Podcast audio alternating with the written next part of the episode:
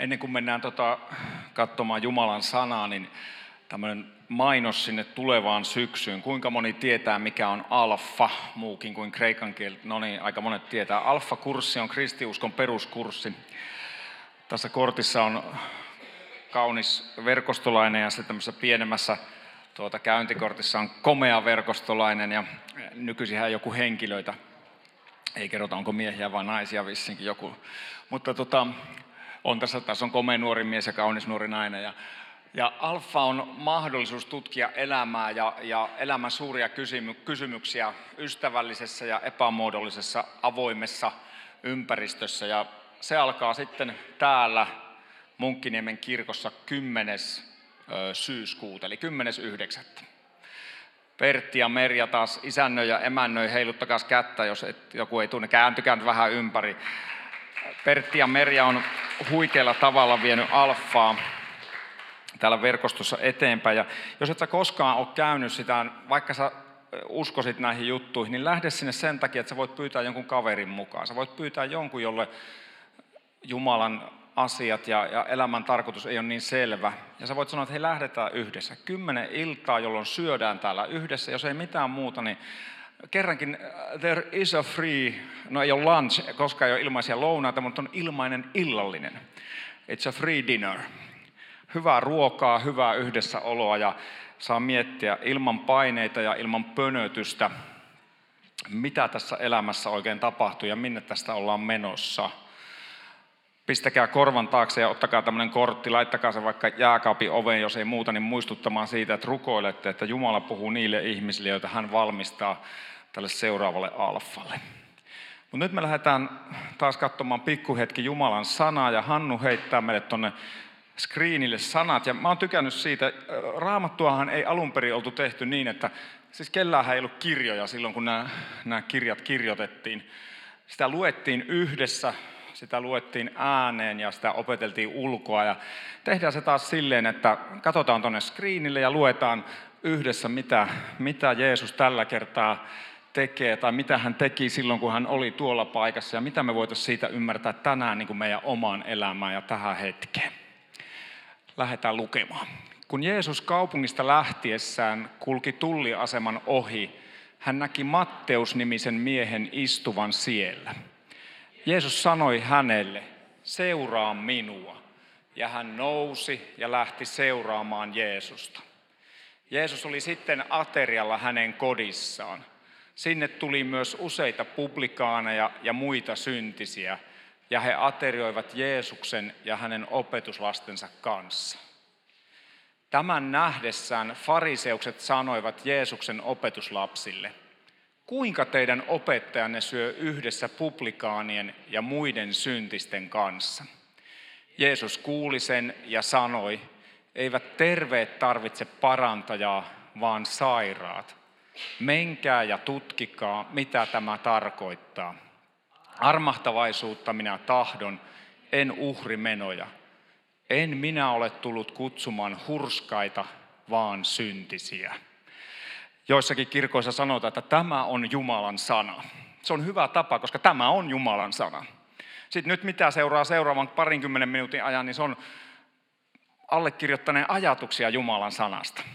Älkää koskaan ajatelko, että kun Marko tai Panu tai Riikka tai kuka täällä onkin vuorossa, että no kun se sanoi näin. Voi siihen vedota, ei siinä mitään. Meillä on varmaan ihan usein aika hyviäkin ajatuksia ja tulkintoja, mutta ne on kuitenkin vain meidän vajavaisen ihmisen vajavaisia ajatuksia, siihen ei pidä perustaa. Elämä pitää perustaa tähän näin.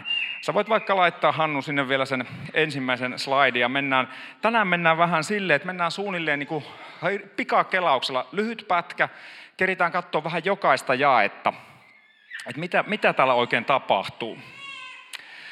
Tämä, tämä evankeliumin katkelma on sellainen, kaikki ainakin rippikoulussa käyneet viimeistään sitten muistaa, jos vielä muistaa, että evankeliumi on neljä, raamatussa. Siellä on Matteus, Markus, Luukas ja Johannes. Tämä tarina, eli tämmöinen tullimies Matteuksen kohtaaminen, löytyy kolmesta niistä. Jollain tapaa Jumala on katsonut, että tämä on niin tärkeä juttu. Että kolme evankelistaa kirjoitti melko lailla samanlaisen kertomuksen, pikkusen erilaisia vivahteita, niin kuin aina tapahtuu. Jos katsoo jalkapallon MM-kisoja, vaikkapa eilistä Islanti-Argentiinan matsia, niin siitäkin saa ihan erilaisen kertomuksen. Argentiinan kannattaja kertoo sen näkökulman ja sitten islantilainen sanoo, kuinka Veska torjui niin huikeasti ja joku sanoi, että Messi veti surkeasti ja miten ne meneekään. Ja tämmöinen on raamattukin, että kaikki evankelimit, ne ovat täsmälleen yhtä lailla totta, mutta pikkusen eri näkökulmia. Mutta katsotaan, mitä tänään tapahtuu. Kun tätä, jos katsoo Matteuksesta, voitte kotona lukea tätä yhdeksättä lukuun, niin Jeesus on jälleen aiheuttamassa häiriötä.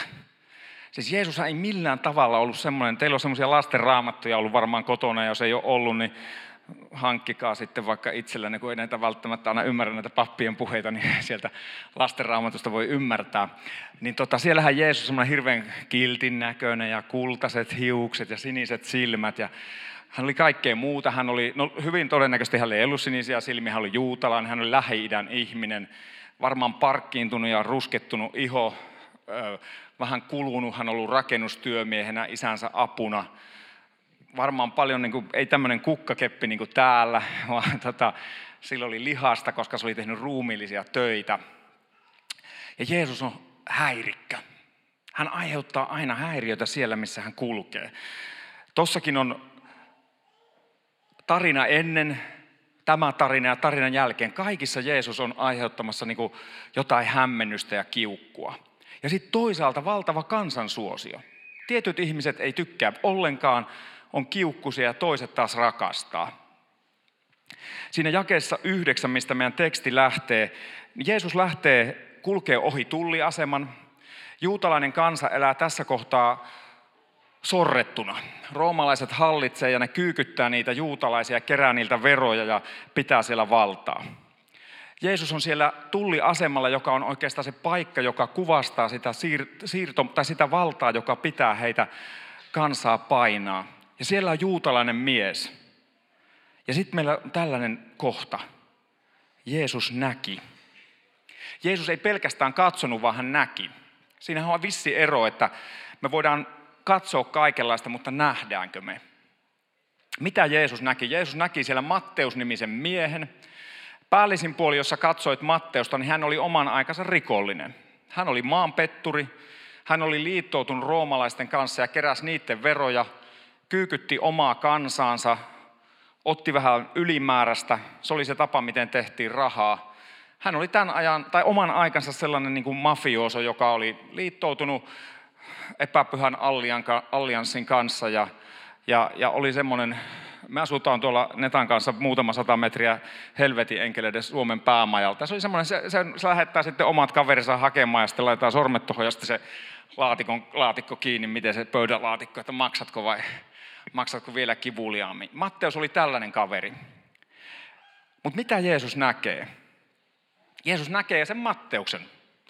Ja sitten Jeesus puhuu hänelle.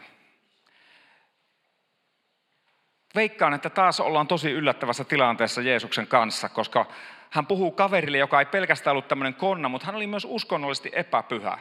Koska hän koko ajan eli näiden pakanoiden kanssa ja, ja bisneksissään keräs rahat, niin hänen kanssaan ei pitäisi olla missään tekemisissä.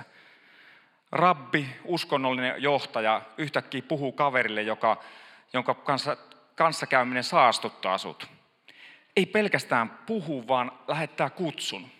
Jeesus sanoo, seuraa minua. Yksinkertainen kutsu. Jeesus ei sanonut Matteukselle sen, mitä me usein Jeesuksen seuraajina saatetaan sanoa, että hei, joo, seuraa Jeesusta, mutta laitas ensin toi asia kuntoon elämässäsi ja sitten tämä. Rupee tekemään enemmän näitä juttuja ja rupee tekemään vähemmän näitä juttuja. Lopeta tietyt jutut ja aloita uusia juttuja. Ja sitten seuraa Jeesusta. Onko kukaan kuullut tällaista? Joku, joku on kuullut valitettavasti. Ystävät, se on antievankeliumi. Evankeliumi on se, minkä Matteus kuulee tässä hetkessä. Hänen elämänsä on aivan sekaisin. Hän on rahanahne, hän on rikollinen, hän ei ole hyvä ihminen. Jeesus sanoo hänelle, Matteus, seuraa minua. Ja, ja tiedättekö mitä? Tänään Jeesus sanoo Panulle, jonka elämä on sekasi, ja joka tekee asioita, mitä sen ei pitäisi tehdä, eikä tee niitä asioita, mitä sen pitäisi tehdä. Jeesus sanoo Panulle, Panu, seuraa minua. Ja hän sanoo ihan samalla tavalla jokaiselle tässä salissa. Ja sitä on evankeliumi. Evankeliumi on hyvä sanoma, iloinen uutinen. Ja tämän Jeesus kertoi silloin kerran Kapernaumin tulliasemalla Matteukselle ja tämän hän haluaa kertoa sulle tänään tässä Munkkiniemen kirkossa, jossa kuuntelet tätä joskus tulevassa ajassa jostakin nettiskautta, niin tämän Jeesus haluaa sanoa sulle. Seuraa minua. Me sanotaan, että on olemassa se tule sellaisena kuin olet kulttuuri. Ja me, me promotaan sitä verkostossa ihan täysillä. Mutta sitten ihan äkkiä huomaamatta se meidän sydämessä vaihtuu siihen, että tule sellaisena kuin olet, kunhan et ole. Tai kunhan et, ja sitten kolme pistettä. Jeesukselle ei ole mitään sellaista. Hän sanoo, seuraa minua. Ja se tulos on ihan huikea. Me ei nähdä sitä tässä tekstissä, mutta Luukkaan tekstissä Luukas antaa pikkusen enemmän sitä tarinaa ja siellä lukee näin. Matteus jätti kaiken ja lähti seuraamaan Jeesusta. Matteus polttaa sillat. Te voitte kuvitella, te ymmärrätte sen verran historiasta, jos te roomalaisille sanot, että Matteus sanoo, että pitäkää tunkkinne. Niin ei sinne voi enää huomenna mennä, että hei, by the way, mä tulinkin toisiin aatoksiin. Siellä on jo uusi kaveri. Nämä paikat oli haluttuja. Siellä, siellä tehtiin fyrkkaa. Matteus lähti, seurasi Jeesusta, ei ollut enää takaporttia. Jotakin Jeesuksen kutsussa siinä, miten hän sen sanoi, oli sellaista, että se sai Matteuksen siinä ja silloin tekemään päätöksen ja jättämään kaiken entisen. Seuraavassa jakeessa me nähdään se, että Jeesus menee kylään sinne Matteuksen kotiin. Me ei, me ei ymmärretä sitä, siis kylässä käyntihän on suomalaisillekin ihan niin kuin semmoinen intiimi asia, mutta tässä kulttuurissa se oli jotakin paljon enemmän. Se oli sitä, että sä samaistut sen ihmisen kanssa. Sä sanot, että tämä ihminen ja minä, me ollaan samalla puolella. Ja nyt Jeesus alkaa aiheuttaa tätä tuttua, tai tekee tätä tuttua häiriköintiä. Se sekoittaa täysin pakan. Se menee, ja se menee sinne, missä on kaikenlaista epämääräistä sakkia. Siellä oli kaupungin konnat ja niiden kaverit koolle, ja sinne Jeesus menee. Sinne menee suuri uskonnollinen johtaja. Markus antaa vielä taas sitten Markus vuorostaan pikkusen lisää siihen. Hän puhuu tästä Jeesuksen menemisestä Matteuksen luo ja siitä puhutaan syntisistä ja kaiken maailman publikaaneista, eli tullin, veronkeräistä, tullimiehistä. Ja sitten Markus sanoo, heitä oli paljon Jeesuksen seuraajien joukossa. Eli Matteus ei ollutkaan ainut kaveri. Monet muut oli huomannut, että tällä Jeesuksella on jotain, jotain ihan erilaista tarjolla – Tätä miestä kannattaa seurata. Taas mä haluan miettiä, että millaista mun elämä on. Kun mä menen jonkun luo kylään, hei tosi kiva olisi tulla teille kylään, älkää ymmärtäkö mä väärin, mutta ehkä mun pitäisikin mennä jonkun semmoisen luo, joka ei ole tässä salissa tänään. Tai kun mä kutsun teitä kylään, tulkaa ensimmäinen seitsemättä, tuokaa kaverinnekin mukana, tulkaa meille sinne iltaa istumaan ja grillaamaan. Mutta Jeesus ei näytä menevän pelkästään omiensa luokse vaan hän menee sinne, joka on kaikkein epätodennäköisin niin kuin vierailtava tai kutsuu, itse, kutsuu itsensä kylään.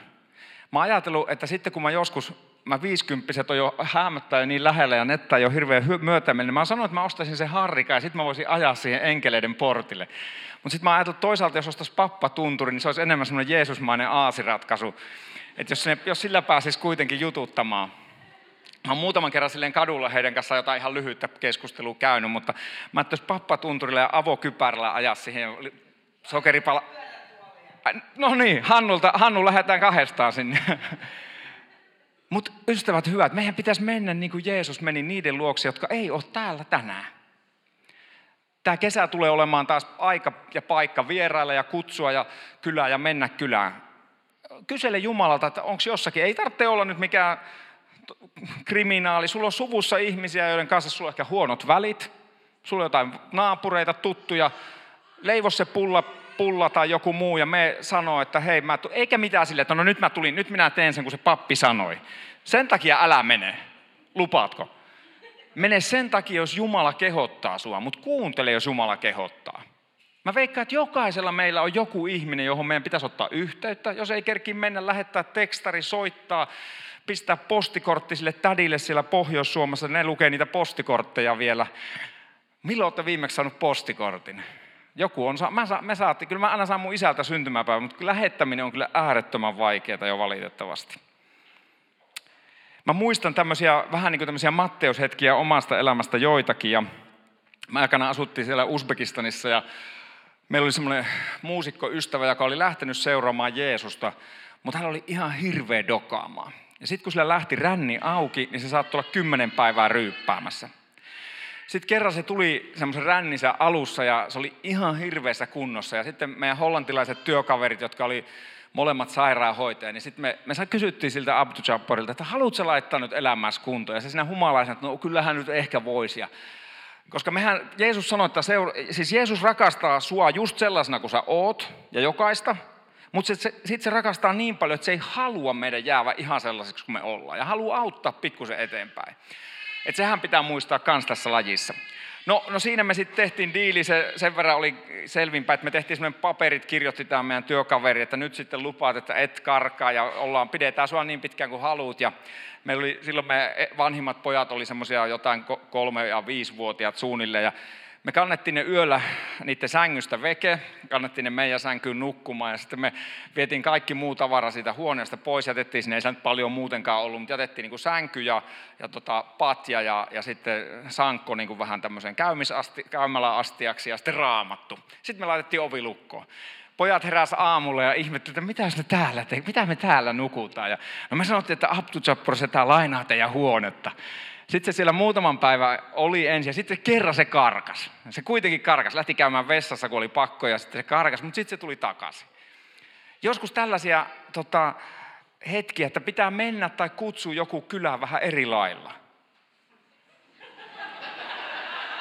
No ei, mutta se on ihan vain elävästä elämästä. Sitten mä muistan mun edellisessä, tai edellisessä työpaikassa, missä mä olin seurakunnassa, Espoon vapaa-seurakunnassa, ja tota, me oltiin käymässä sieltä lähetyskentältä ja tota, mä menin sitten pitää juurikin tätä alfa-kurssia, sille niillä oli joku tuuraus, joku sairastunut ja mä menin yhtä luentoa vaan pitämään sinne ja mä ajoin siihen paikalle ja siinä oli, siinä oli iso porukka röökillä siinä ulkona ja ne poltti tupakkaa, mä juttelin niiden kanssa. Sitten mä menin pitää sen luennon ja tauti kahvit juotu ja luentoja, mitä tehty. Ja ne lähti sitten saman tien taas tupakalle, kun heillä alkoi se ryhmäkeskustelu siinä, anteeksi nyt vähän ajatus har, harhaille. Eli mä, mä olin pitänyt luennon, syöty ja pietty luento, ja sitten mä lähdin kotiin, kun mun ei pitänyt jäädä ryhmäkeskusteluun. Nämä kundit tuli, ja, ja oli siinä joku naispuolinen, ne tuli ulos jälleen tupakalle. Ja sitten se siinä yksikin kertoi, että tämä on hänen toinen alfakurssi. Mä kävin just edellisessä, se oli kevättä, niin mä kävin syksylläkin, mutta mä olin niin aineissa, että mä en muista mitään siitä. Mä tulin nyt toiselle kurssille. Mä menin kotiin ja mä sanoin vaimolle, että nyt on kuulkaas, tota, niin, nyt on semmoinen tilanne, että Espoon vapaaseurakunnassa on herätyksen tuoksu. Siellä tuoksuu tupakan savu. Joku vanha saarna, saarnaaja on sanonut, että, että tota, pissan ja kakan tuoksu on herätyksen tuoksu. Silloin kun me aletaan olla ihmisten elämässä, joten elämä ei ole ihan niin kuin Strömsössä, niin silloin me ollaan tekemässä jotain sellaista, mitä tässä raamatun kohdassa tapahtuu kun me ei vaan eletä keskenämme, vaan me eletään myös tuolla ihmisten keskellä. Saako kukaan kiinni tästä? Hyvä. No niin, ootte vielä mukana. No sitten mennään seuraavaan jakeeseen. Siinä alkaa sitten se uskonnollisten kavereiden fariseusten kilarit. Nämä fariseukset sanoo, että mitä ihmettä tämä teidän opettaja syö täällä näiden tullimiesten ja muiden syntisten kanssa. Eli just se on tapahtunut, mitä pitäisi tapahtua, sitten sieltä joku tulee, että kuules nyt, nyt, nyt, kuulesi Jeesus. Kai sä nyt ymmärrät, että nämä ei ole luotettavia henkilöitä. Nämä on ihan epäluotettavia, nämä on saastasia. Ja alkaa tulla uskonnollinen kritiikki. Mielenkiintoista siinä on, että siinä on kansan suosio ja niiden, jotka ei tunne Jumalaa, ne tykkää Jeesuksesta. Ja sitten ne, jotka NS tuntee Jumalan, niin ne alkaakin hermostua. Mä välillä ajattelen omasta elämästäni ja ehkäpä yleisestikin seurakuntaelämästä, että meillä ei ole kumpaakaan. Meillä ei ole kansansuosiota, eikä me kyllä saa ainakaan uskonnollisestikaan hirveästi kritiikkiä. Ehkä pitäisi jotenkin elää eri tavoin. Ei pidä hakea kansansuosiota väärillä asioilla, ymmärrätte mun sen. Meidän pitäisi saada kansansuosio siitä, mistä Jeesus sai sen, että hän rakasti ihmisiä, oli heidän kanssaan, antoi heille, tarjosi heille mahdollisuuden muutokseen. Tarjosi, näytti heille paremman tien elää. Mennään siitä sitten eteenpäin. Seuraavassa jakeessa, onko se vielä siellä Hannu? Se taitaa tullakin jo. Ai, siellä on vielä, joo. Jeesus sanoi näin, että eivät terveet tarvitse parantajaa, vaan sairaat. Jeesus sanoi, että hän on lääkäri. Tämä on mielenkiintoista. Se oli puuseppä. Se oli ärsyttävä puuseppä, kun sehän esimerkiksi kalastajille kertoi, että kun heitätte verkot tonne, niin sieltä tulee se kala. Tässä se on myös, Jeesus on myös lääkäri. Jeesus on ihan huippulääkäri. Se tekee kotikäyntejä. Se on Matteuksen luona kotona. Se ei oleta, että kaveri tulee sinne jonnekin synagogaan tai temppeliin peräti matkustaa, vaan Jeesus menee sinne, missä se potilas on. Jeesus tekee semmoisia hyviä diagnooseja selvästi, koska tämä muuttaa Matteuksen elämän. Jeesuksella on kokonaisvaltainen hoito. Jos katsotaan Matteuksen kollegaa Sakkeusta esimerkiksi, niin tiedätte, että Sakkeus tajuu, että nyt tässä on kyllä jotain. Puolet fyrkasta pois ja niiltä, kellä on pöllitty, niin annetaan niille vähän muutamilla kertoimilla rahaa takaisin ja elämä muuttuu. Jeesuksella on kokonaisvaltainen hoito, holistista, semmoista hintsa performansea ja, tota, ja, ja Jeesuksella on myös hoitotakuu. Vähän paremmat kuin Husla, Hussin ja muiden tota, tällaiset takuut. Ja sitten mikä parasta, vielä Jeesus maksaa koko laskun. Ihan huikea lääkäri. Hän maksaa sen laskun kuolemalla ristin kuolemalla. Se on, se on, Matteushan ei tätä taju vielä. Se ajattelee, että no jollain ihme vippaskonstilla toi mies mun elämän muutti. Muutti muuten niin paljon, että kelatkaa, me luetaan Matteuksen evankeliumia. Me aloitettiin sieltä, että mitä Jeesus näki. Muut ihmiset näkee rikollisen, maanpetturin, saastaisen, epäpyhän kaverin. Jeesus näki jotakin sellaista, mikä Matteuksesta tuli. Hän ei nähnyt se, mikä hän oli, vaan hän näki sen, mikä hänestä tulee ja tuli. Tässä kohtaa Jeesus puhuu lääkärin termeillä, mutta Luukaksen evankeliumissa Jeesus sanoo näin, että en ole tullut kutsumaan hurskaita, vaan syntisiä. Ja sitten se syy miksi, jotta he kääntyisivät. Ystävät hyvät, me ollaan kaikki tänään syntisiä. Viime vuosi vietettiin reformaation juhlavuotta. Luther sanoi, että teemmepä mitä tahansa, teemme syntiä. Me ollaan kaikki tänään parantajan tarpeessa. Me ollaan kaikki tänään vapahtajan ja pelastajan tarpeessa. Vaikka me Jeesus tunnetaan, niin se on semmoinen sairaus, että se ei lähde, kun kerran täältä kuolee pois. Sitten se helpottaa. Mutta siihen asti me tarvitaan lääkäriä. Mutta on tosi helppoa. Diagnoosit on täydelliset, hoito on kunnossa, hoito takuu, kaikki on ilmasta. Suomessa puhutaan, että meillä on sellainen hyvinvointi ja kaikki muu terveyspalvelut kunnossa, mutta tässä se on kunnossa ihan oikeasti. Sitten viimeinen jae tässä meidän tässä jaejaksossa menee jokseenkin näin. Jeesus sanoo näille fariseuksille erityisesti, menkää ja tutkikaa, mitä tämä tarkoittaa. Armahtavaisuutta minä tahdon, en uhrimenoja, en minä ole tullut kutsumaan hurskaita, vaan syntisiä. Itse asiassa on tuollakin, mä olin jo sen Luukkaalta lainannut, mutta olihan se sielläkin. Tässä Jeesus lainaa Hosean kirjaa. Hän ottaa vanhan testamentin, se Jeesuksen aikaisen raamatun. Eihän Jeesuksella ollut vielä uutta testamenttia, koska sitä kirjoitetaan siinä, kun hän elää ja sitten hänen elämän ja kuoleman ja ylösnousemuksen jälkeen. Jeesus sanoo, että hän ei ole tullut tuomaan jonkinlaista uudenlaista uhrisysteemiä, joskin hän toi sen oman kuolemansa ja ylösnousemuksensa kautta. Mutta hän sanoi, että Jumalan tunteminen ei perustu jonkinlaisiin oppeihin, uskontoihin tai systeemeihin. Te ymmärrätte, että meillä täytyy olla oppi. Meillä on oppi, jonka kohta saamme tunnustaa uskon tunnustuksessa. Meillä on oppi, jonka vuoksi me otetaan ehtoollinen. Meillä on oppi, jonka vuoksi me uskotaan rukouksen voimaan. Mutta Jumalaa ei palvella siten, että me täytämme joitakin tällaisia lakeja, että me sanomme, että kun luet raamattua tämän verran joka päivä, sit sä oot hyvä Jeesuksen seuraaja. Tai että kun sä tiettyjä asioita teet ja tiettyjä ette, niin tämä on se, mikä vaikuttaa siihen, miten Jumala susta ajattelee. Jumala on keskeisemmin määritellyt itsensä siten, että hän sanoi, minä olen rakkaus. Ja Jumala rakastaa jo Jeesus tavallaan lainaa sieltä vanhan testamentin. Siellä on niin paljon vanhassa testamentissa, jossa Jumala kertoo olevansa juurikin vain ja ainoastaan rakkaus.